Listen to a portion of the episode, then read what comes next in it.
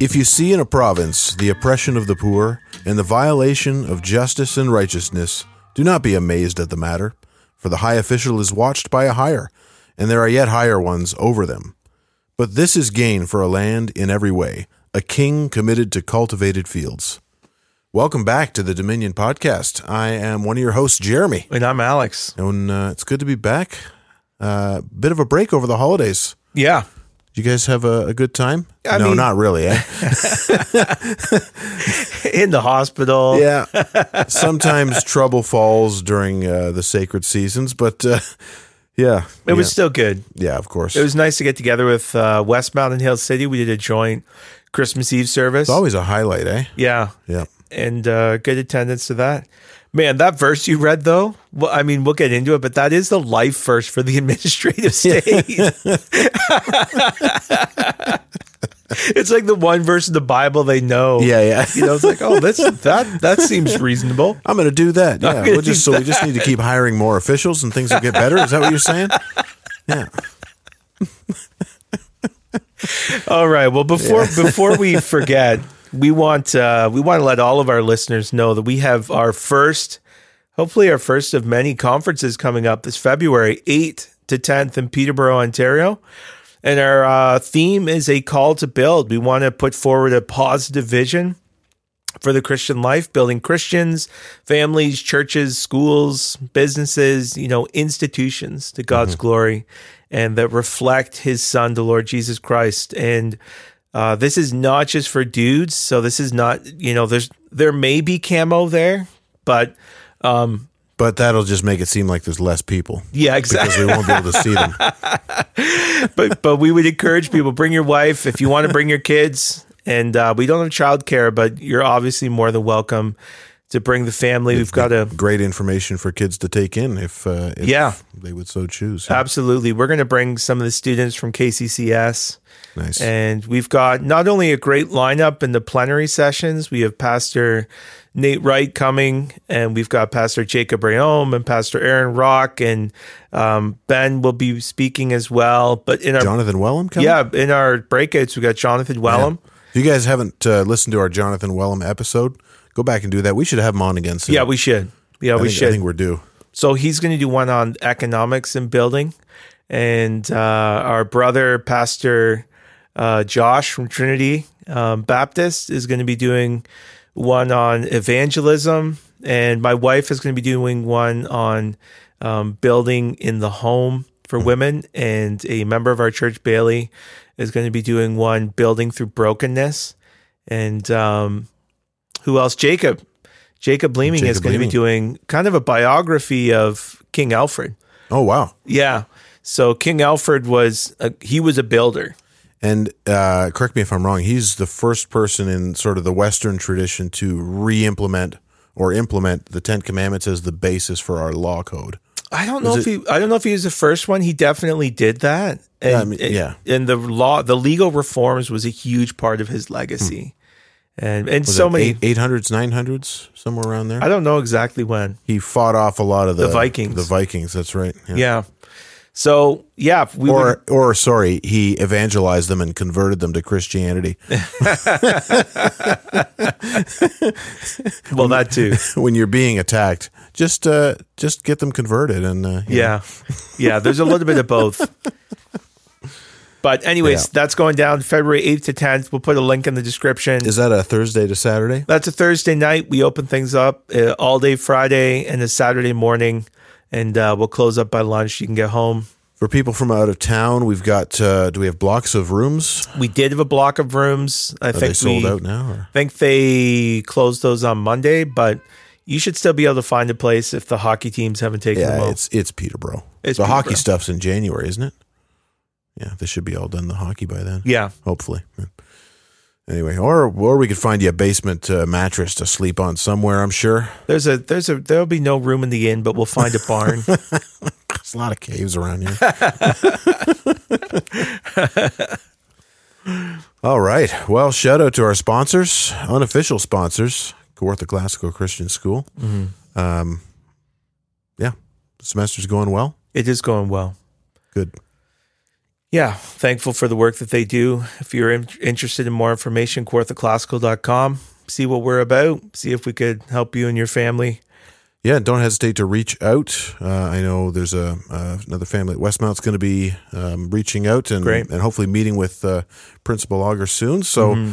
Um, don't hesitate. We've got time to give you the tour and tell you what we're all about in person too. AKA the Augustine. That's Saint Augustine. Augustine. he is a saint. I mean, we're all saints, right? Yeah. According to the New Testament. but there's levels. And he's, Well- he's he's definitely he's upper tier. He's got the second blessing. Is that what you're saying? He's a super Christian.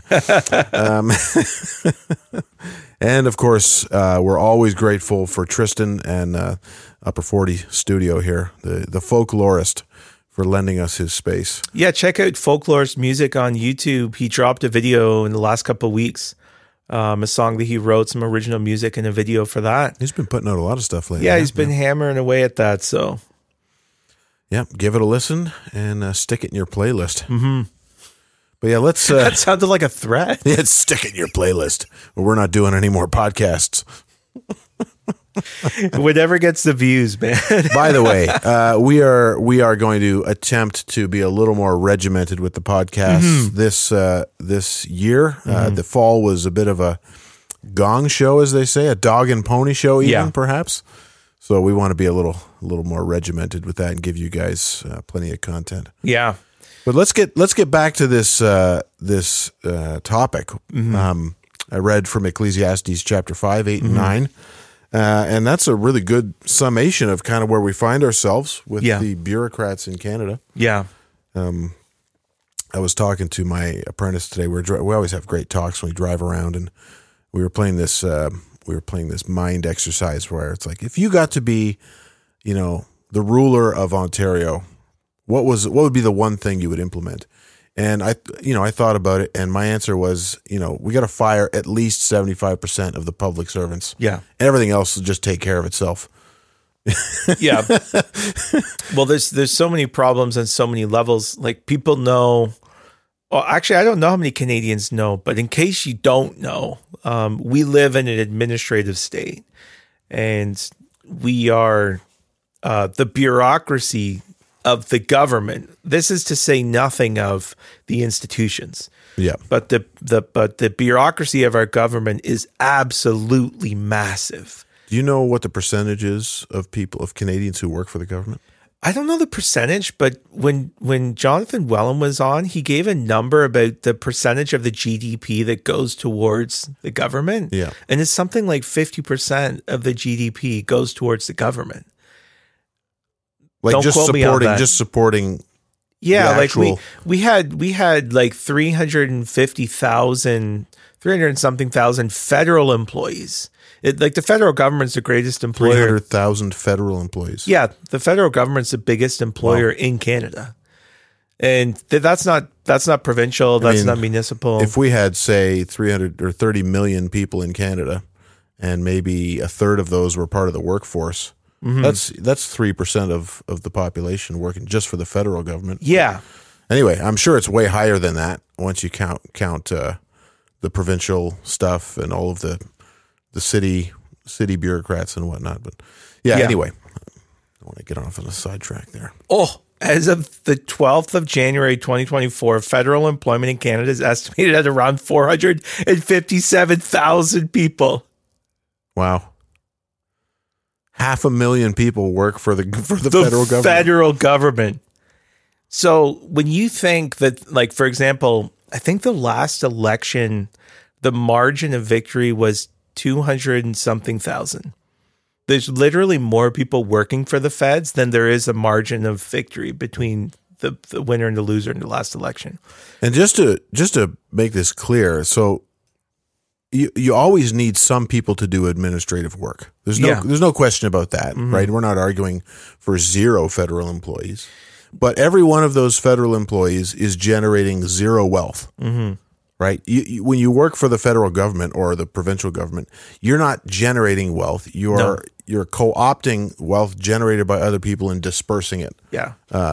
And so this could, I mean, this is one of the main reasons we've got such a, a you know economic crisis is because there's so many people involved in work that doesn't actually generate anything useful. Yeah, it's it's a crisis on multiple levels. I mean, obviously, there's a financial element to this, whereby um, the cost of the government is absolutely enormous. Um, but I want to talk more about the nature of leadership and how the administrative state is um, a structure of governing that is fundamentally built upon unbelief, which is which is to say, you know, Nope. which is to say, if you put it positively, if we lived in a Christian culture, um, we would not have an administrative state. So it's a symptom of unbelief, Yeah. It- and and you see that in Ecclesiastes, right? Where wickedness reigns, where justice and righteousness are perverted, when the poor are oppressed. What is something you see happening in places like that? Well, there's a leader, there's a manager on top of a manager on top of a manager on top of a manager, and what's happening here um, is you're seeing a manifestation of sin and unbelief. So let's go back to the garden. One of the most you know fundamental lessons we can take away from the garden and throughout scripture is the nature of leadership and um, specifically uh, the nature of authority and responsibility and how those things relate to one another. So in the garden, you know, God created man and woman in his image, but he gave the man a particular responsibility to govern or to lead as the covenantal head, right? Is the phrase that we would use. And we see this authority um, that Adam ultimately failed to exercise this authority to care for his wife and to be a steward of creation and to worship God rightly in obedience and faith. He failed, but we see that he still that he was the head when God came to the garden. He didn't call out for the woman; he called out for the man. And this signifies to us that he bore unique responsibilities. So, with the authority, there's a corresponding responsibility. Now, what Adam did, and this is corroborated when we get to Romans 5, it says, you know, through one man sin came into the world and through and and because of sin, death, right? And so it's interesting that Eve is not blamed in the same way that Adam is for the sin, even though she's the one who took the fruit of Yep. the tree.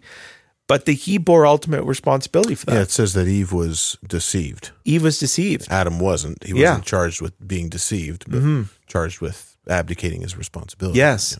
And then on the inverse, um, we have the Lord Jesus Christ, who is the the the last Adam, um, who is the the new covenant head for the new creation, and he bore responsibility for our sins. So by one man's disobedience, sin and death enter the world, and by one man's obedience, righteousness, you know, and salvation and life.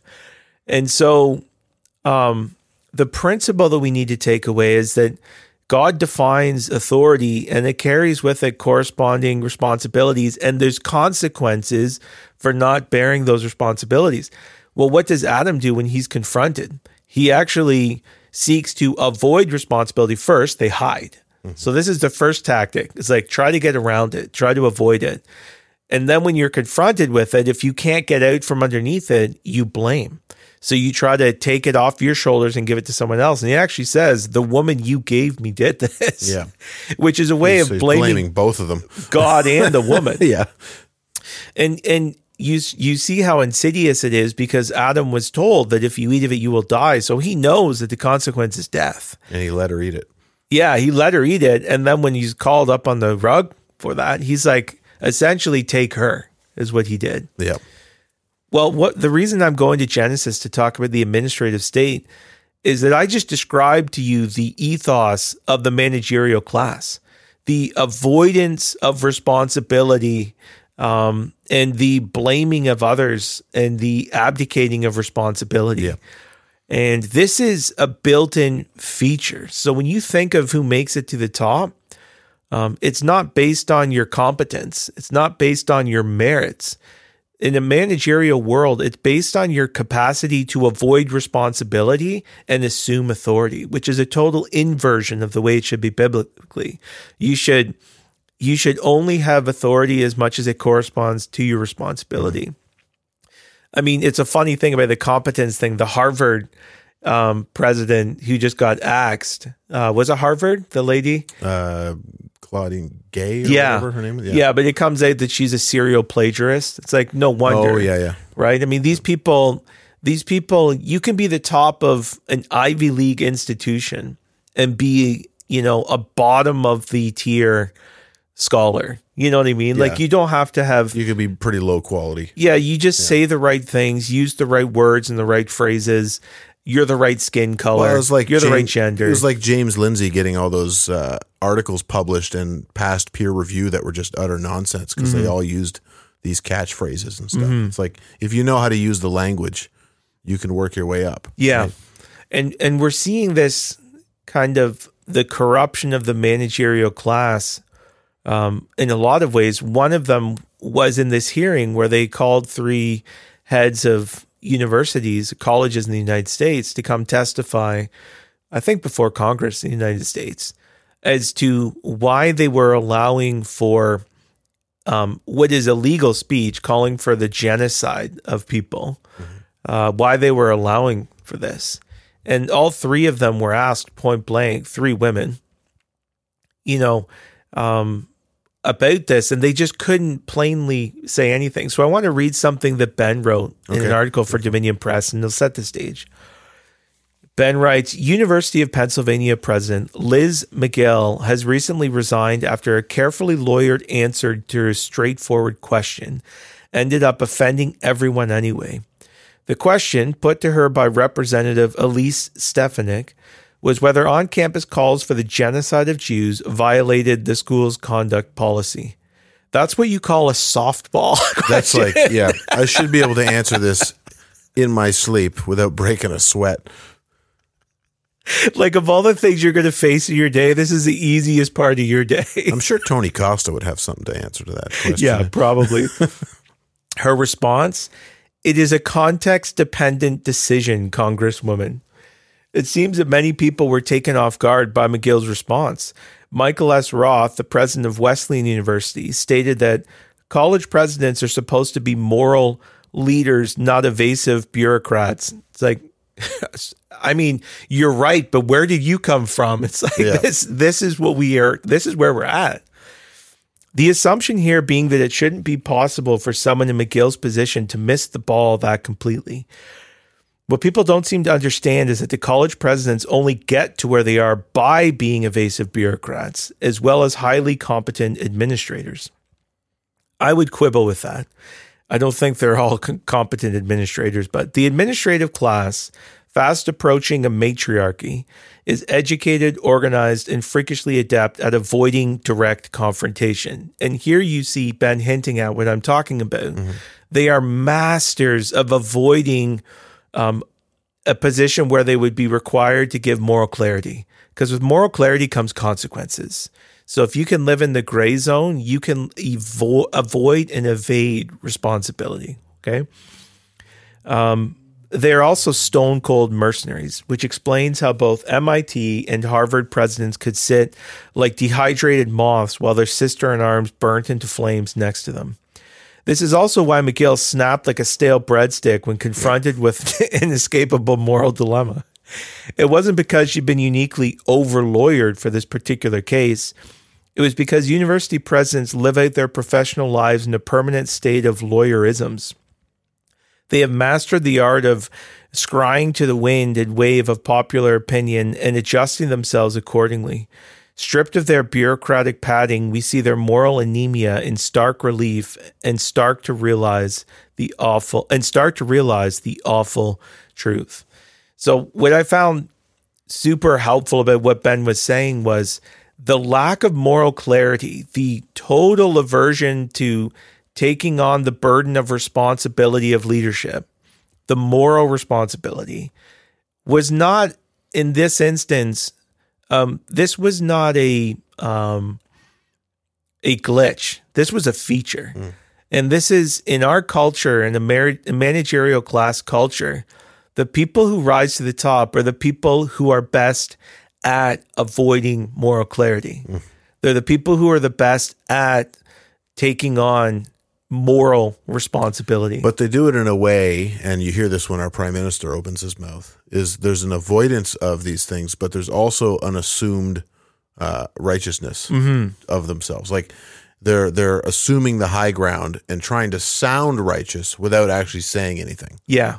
Well, and also what comes with this is a new standard of righteousness, right? So obviously in this world we're meant the standard of righteousness is God and his word and what he reveals to us is righteous. But in an unbelieving world it's just arbitrary, which is why, you know, um it doesn't seem like there are any fixed rules. You know, the present, whatever wokeism it is, as long as you learn the magic words, you know, you're a righteous person. It, and then you see virtue signaling becoming the replacement for true virtue, right? It's like you're not required to be a good person. You're required to look like a good person. And for the managerial class, this is the same thing.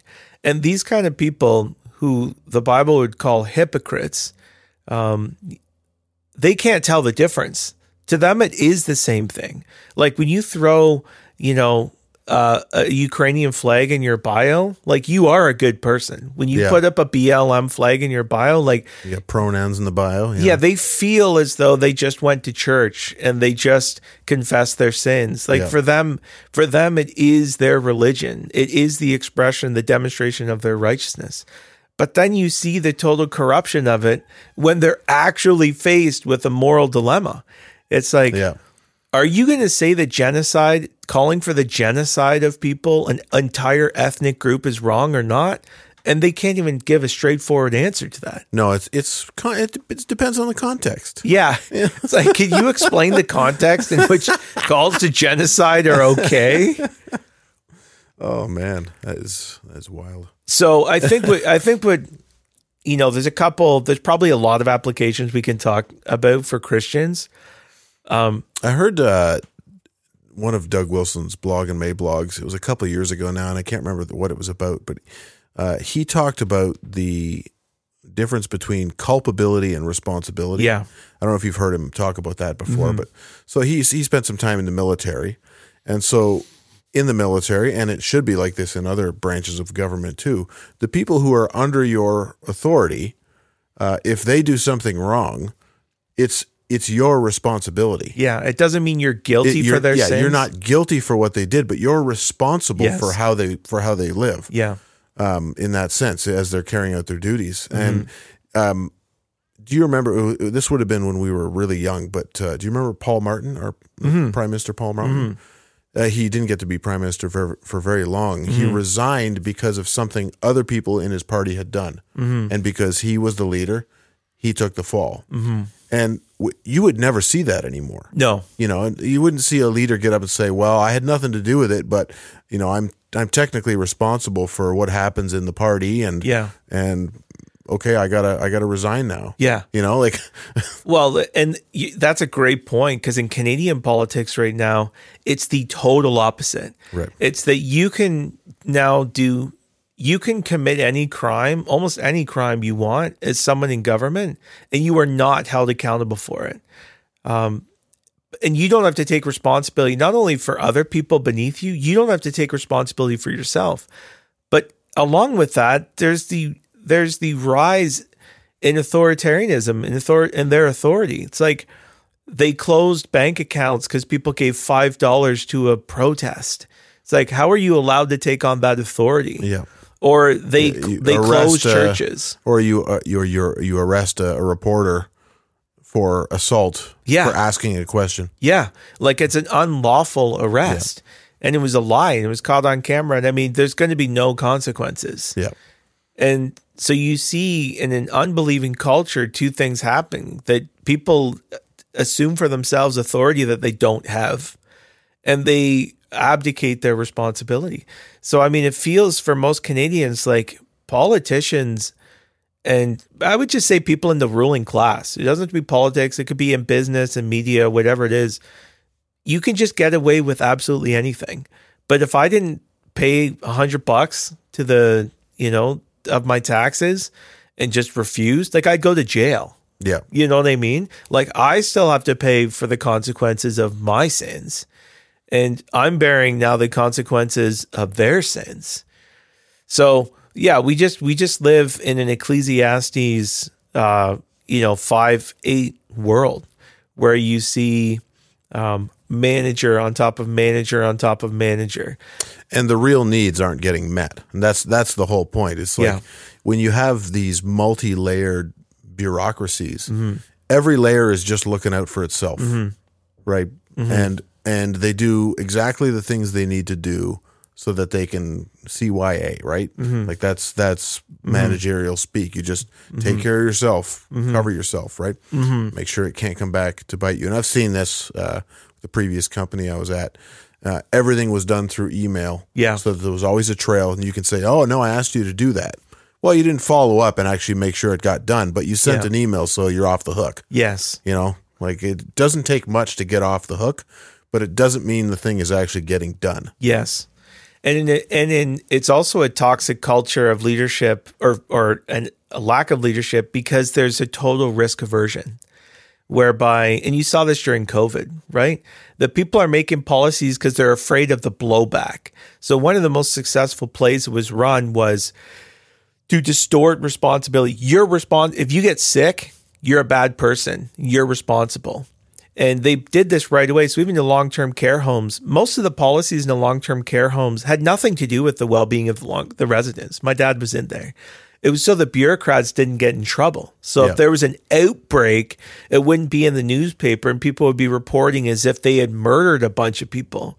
But they didn't actually care if everyone in there died from secondary causes. That life or died from loneliness, or yeah, they died from care. anything. Yeah, No one cared. They did like they wouldn't even they they wouldn't let my mom stand ten feet back from a window open three inches so my dad could hear her sing. Like they don't they don't care. And the staff, there were a lot of I mean, there's people who are genuinely trying to do their job and help people, but the there's no leadership is what I'm saying. There's no moral leadership. And that is the crisis of our culture.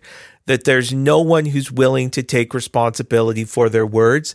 There's no one willing to to die on a hill. There's no one willing to bear the cost. It's just shirk and avoid and evade and pass. Right. And everyone does this. right. And this, I mean, this is where Christianity has the antidote to this, right? Yeah. we serve a savior who took on the guilt and the responsibility for our iniquity, Yes. right? Yeah, and then a Christian kind of a culture of um, an organization, even whether it be a family or a church or a business or government, you can you can confess your sins and be forgiven. So like we can make mistakes. Like in my home, I can fail in my home, and I confess, and I confess who I And need to boy, confess. to. does he! And boy, yeah, boy, let me tell you. Oh man, if you only knew Yeah. the stories. Oh, I'm just kidding. I don't know any of the stories. But you can, yeah, you can you can be forgiven and reconciled and grow, and that's how you grow. But have you noticed in our politics now, you're never allowed to say I was wrong or, and not even like morally wrong. What if you made a call and then you learn later that through new data that maybe you should have done something different? You can't even say I did the wrong thing Got to double down. and this is the world that that you end up creating as a world of um there's no atonement for sin so it's either your head or else Yeah. you know so then it's like no one ever says sorry for anything no one ever admits they're wrong about anything no one needs to ever learn from anything it's just a vicious dog eat dog there's no honor Well, I mean, what what else would we expect? There's no forgiveness anywhere Yeah. else apart from Christ. Mm-hmm. And so, the, the- what's the world's answer? It's well, you're an oppressor and a racist, Mm-hmm. and there's nothing you can do about it. You just need to whatever you need to do, you need to do, but it doesn't actually remove your guilt Mm-hmm. because there is no there is no forgiveness apart from Christ. So Mm-hmm. we can't expect them to you know work that into their worldview. Mm-hmm. You know, Yeah, and I think I think Christians need to step into the leadership void. And that doesn't necessarily mean, you know, running for politics, although that would be great. I think we need to see that. Um, but in any sphere of influence that the Lord has given you, you might even just be a manager. You might be a manager at Wendy's. Like, man, lead like a Christian. You know, take responsibility for what you're supposed to take responsibility for. Work hard Work hard. as to the Lord. When you make a mistake, own your mistake. You know, do things for the good of other people. Don't blame people when you make a mistake. Don't run from the consequences of your decisions and your actions. And you know what? You're going to be someone worthy of following. And people will, I mean, more than likely, people will actually respect you. Now, there could be consequences for that as well. But the problem we're in now is that everyone is afraid of the consequences of the HR department. Mm-hmm. And because we're all afraid of the consequences of the HR department, we go along with it. And people need to say, no, I'm not going to do this. You know, it's like I'm not going to I'm not going to take your experimental drug to keep my job and you shouldn't be allowed to do that. I'm not going to take re-education training. Yeah. You know, whatever it is. Yeah, exactly. It's like no, we you you can't you can't bully us, and this isn't that you're not displaying true leadership here. This is not moral courage that you're displaying. Is there going to be a bumpy time? Like if all the Christians were to actually do this to show moral courage and to, you know, demonstrate leadership, would there be consequences? Yeah. I mean, we saw this in the church. Like this week, Trinity had their charges stayed. They still have to pay forty thousand dollars basically, and they've already paid a bunch of money on top of that. Um, but that was a consequence of sticking your head above the turret. So when there was no leadership, the few people that actually chose it, when you have a land that there's no moral leadership, the few people who show it will become targets. You will. And you just have to hope that enough people follow, right? And in their instance, I think their church is seeing the fruit of that um, for sure. But let's let's let's like not get it twisted. When a prophet stands up, sometimes there's revival and sometimes there's revolt, and you just have to resolve that you don't. And this is another difference. You don't live for the approval of people. You don't do things to navigate politically. You you do things because it's the right thing to do, and you hope that that bears good fruit. But you sleep well even if it doesn't. So, you know, as we push back against the administrative state, as Christians try to show moral courage, as we try to have Christians in positions of leadership to show what true leadership looks like, is it going to be smooth sailing? No, probably not. Uh, is there going to be backbiting and consequences? For sure. Um, I think one thing we need to get good at, at pushing back too is forcing these hypocrites to deal with the consequences. And that's what happened to this lady and these presidents at this mm-hmm. Congress. They were it was, it was put to them. You've evaded your way to the top. You've you've obscured reality all the way to the top. Can you call for the genocide of Jews? It's a simple question. And there's only one answer to this question. It's either it, it, it's no, you can't do that. So when they try to play their games and waffle, it's ex- they're exposed. And I think Christians need to get need to start finding the moral line and holding people to that. Yeah. Right? And uh watch them squirm. so I never I it, it does read like a Babylon Bee article though. Yeah. It's like Ivy League president can't tell you whether calls for genocide of entire ethnic groups is okay or not. Yeah.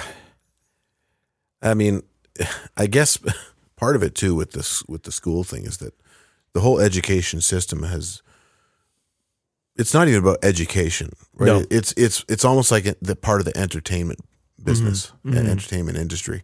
Mm-hmm. You know, you're not the, the heads of these it's not like Jonathan Edwards is leading Princeton anymore and he's and he's there to try and teach people really important stuff to help them Mm-hmm. Whatever you know it's uh no you gotta you gotta go to college for four years after you're done high school and sow your wild oats and Mm-hmm. have fun in the wave pool and the the hot tub or whatever it is they have there provided for you and um and so why yeah why would why would a moral clarity matter to the Yeah. person that runs that organization Well, the system rewards bad people. That's what I'm saying. Yeah. It's like our system of governance is evidence that it's built on unbelief because it- actually rewards bad people. My mm. brother says these these kinds of people fail their way to the top. It's totally true. I mean, you'll get kicked, you'll run a college into the ground and they'll end up at another college down the road, right? They'll, they'll, you know, do a terrible job as some minister and they'll end up doing something else down the road. It's like, how, how do you do this? There's no consequences for these Yeah. people. So, yeah, I just think we're just in a bad, it's just further evidence that we're in a bad place as a country Yeah. when we have 450,000 federal bureaucrats whose MO is to avoid taking responsibility and to take on authority that they don't have, you're in a bad place. Mm-hmm. And the only thing that's going to change this, because we're governed by these people because we're bad people, because our culture rewards this. We need to stop rewarding bad people for bad behavior Yeah. we need to start rewarding good people for good behavior. You know, if, But if that- you're yeah. a leader, That just takes self governance. And, Yeah. and a moral people, yeah, people with some moral spine. yeah, we just don't have no. that. No, we don't. We need we need a we need a revival. Yeah. And if we get a revival, one of the first things that's going to happen is we're going to do away with this high official and that high official and most high officials, Mm-hmm. in the words of Ecclesiastes. And we pray for that day. Yes. Yes, we do. Have you, have you seen that? There's a famous picture of, uh, I think it's, uh, it must have been somewhere in the States down south, maybe, but there's these three old farmers like pinning this cop down. no. And um, uh, I guess the story behind the picture was the cop was coming to uh, to either seize property from this widow mm-hmm. who had lost her husband or something, and she was having trouble making the payments on her house, and so the cop was going to either evict her or something, and the guys just stopped him and said, "No, you're not doing that. Mm-hmm. Go home."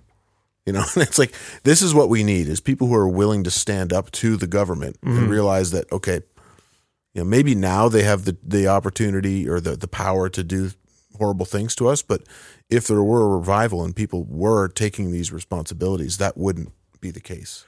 And I think the way people need to realize the way that you stand up is in the little things.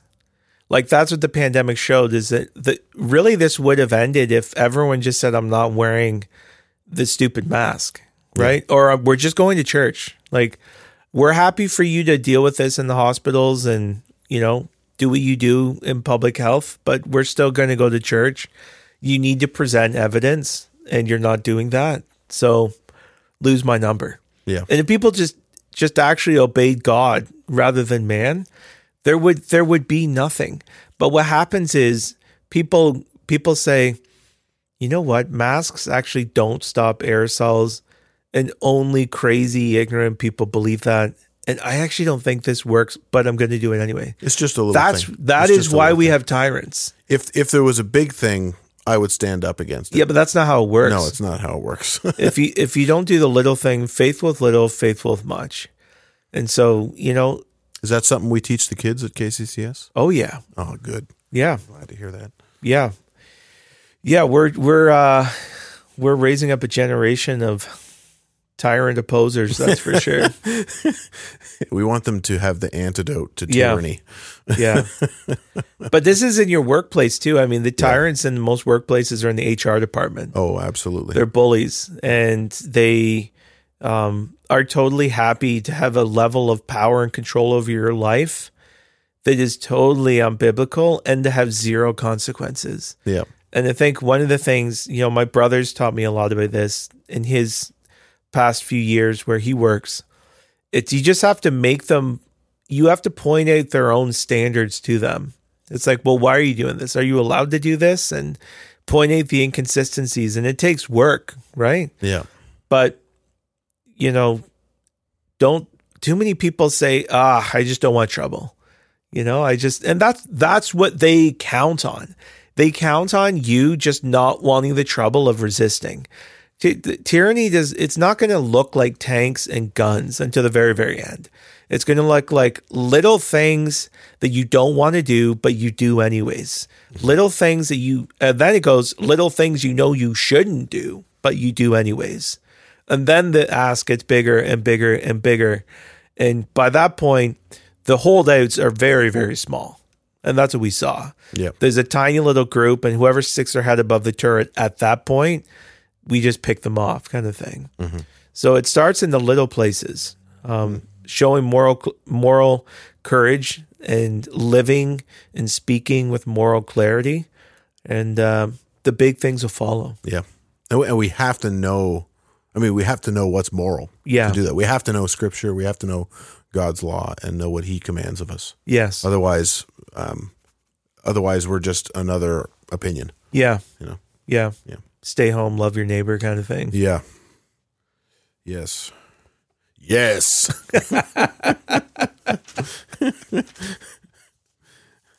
you ever see on the old SNL when uh, Phil Hartman and Dana Carvey were doing uh, what was it, Johnny Carson and Ed Oh yeah. McMahon? Yeah. Yes. anyway, that's funny. Funny stuff. But I'm going to leave you with this. And, uh, you know, we pray for this day, but uh, may he have dominion from sea to sea and from the river to the ends of the earth. May all kings fall down before him, all nations serve him. We'll see you next time on the Dominion Podcast.